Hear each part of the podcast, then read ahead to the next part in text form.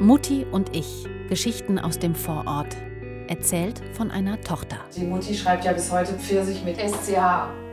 Ich? Ja. Folge 2. Pfirsich. Und wie wird's geschrieben? Moment, das wollen wir doch jetzt ausprobieren. Mutti holt Zettel und Stift, Vier. schreibt Pfirsich und Pfirsich. Und das soll falsch sein. Warte mal. Ich bin eigentlich keine schlechte Rechtschreiberin. Guck doch, es sieht doch unmöglich aus.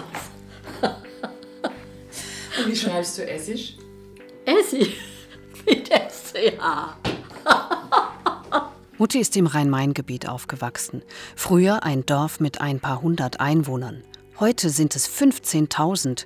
Um den alten Dorfkern haben sich Neubausiedlungen gelegt. In einer davon bauten meine Eltern Ende der 60er Jahre ihr Einfamilienhaus. Vieles hat sich verändert. Der Dialekt natürlich nicht. Also ich sag dir mal was. Ich spreche ja nie Hochdeutsch. Das stimmt. Selbst wenn ich mich bemühe. Das werde ich nicht mehr lernen in dem Leben. Die Oma hat doch auch immer geschimpft.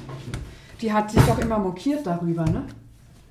Die hat gemeint, ich würde Hochdeutsch reden. Und hat gesagt, es wäre affektiert oder sowas. Ja, die hat gemeint, ich wäre gekünstelt. Weil ich vielleicht doch nicht so gut leiden konnte. Wir backen Hefekuchen. Das ist samstags so üblich zu Hause. Und Mutti macht den Dialekttest mit mir. Nicht verdiene, verdiene. 20.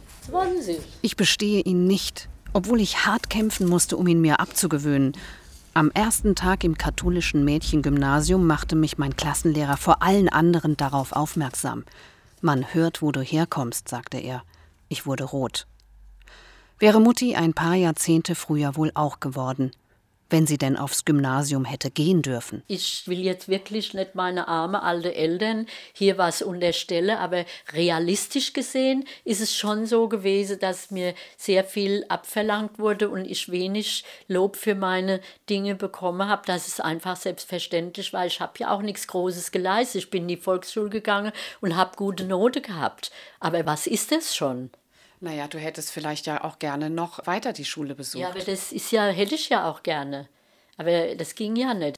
Ja, das ging deshalb nicht, weil die sich dafür entschieden haben, dass der ältere Sohn das lieber machen soll, weil er der Mann ist und weil es da jemanden gab, der ihm das bezahlt hat. Ja gut, das ist wohl der Hauptgrund. Muttis Bildungsdrang, den sie übrigens bis heute hat, wurde nicht gestillt. Meine Eltern, die haben halt kein Geld gehabt. Das war eine Sache. Schulgeld musste man ja bezahlen damals. Ihr älterer Bruder hingegen machte Abitur, studierte und wurde Arzt.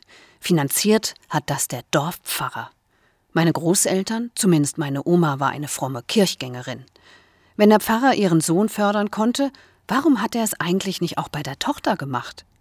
Ich weiß, das ist eine relativ blöde Frage, aber Muttis Antwort überrascht mich dann doch. Der hat doch gar keinen Grund gehabt, das für die Tochter zu zahlen, denn die Tochter hätte ja kein Priester werden können. Ach, der Sohn sollte der- Priester also das hat er- werden. hat er ist das so? Ja, hat er nie zur Bedingung gemacht, muss man ihm auch zugute halten. Aber im Hinterkopf war sicher der Gedanke, komm, lass den Buben mal in eine gute Schule wenigstens gehen und daraus kann sich ja vielleicht sowas entwickeln. Das unterstelle ich. Das Ja. wusste ich nicht. Ja, aber stell dir doch vor, der Bub ist so eifrig gewesen als Messdiener. Ob das die wahre Motivation des Pfarrers war? Für Mutti hätte der Schulwechsel 1948 angestanden, im Jahr der Währungsreform.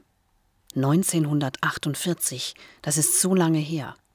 Mutti war zehn Jahre alt, aber keine Chance, sagt sie. 20 Mark Schulgeld im Monat waren nicht drin. Es herrschte Hungersnot damals und ihr Elternhaus lag immer noch zum Teil in Trümmern. Ich habe dann zu der Zeit, wo das akut war, dann nochmal angefangen, habe gebettelt.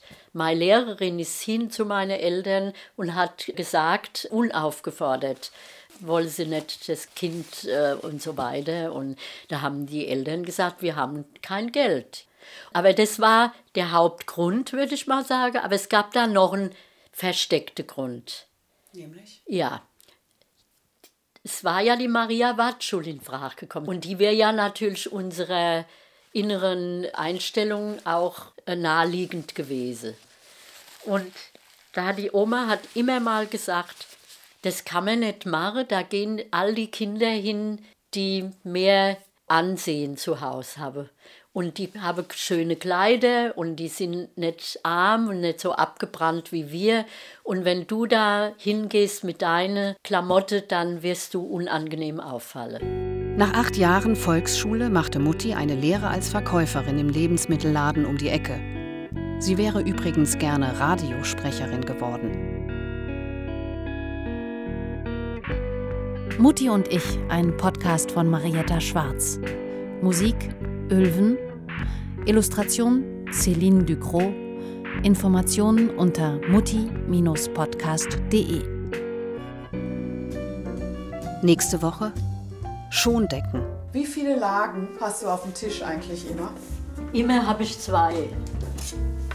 Eine Schondecke auf dem Holztisch und dann die normale Decke drüber. Heute Morgen hatten wir ja vier Lagen oder fünf, habe ich gesagt, ne?